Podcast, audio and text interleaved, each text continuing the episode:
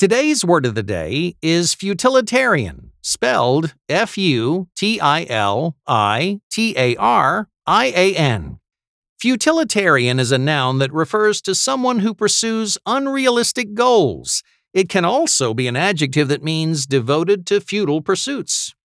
The English word utilitarian, when used as a noun, refers to someone who wants to create something useful and practical. Futile means incapable of producing results. By playfully combining these two words, we get someone who pursues the creation of something that achieves nothing. As an adjective, it describes the pursuit itself. In college, Corey got a reputation of a futilitarian because he spent a great deal of time building a robot dog. It was a shame to see such a brilliant guy waste his time and intellectual energy on something that went nowhere.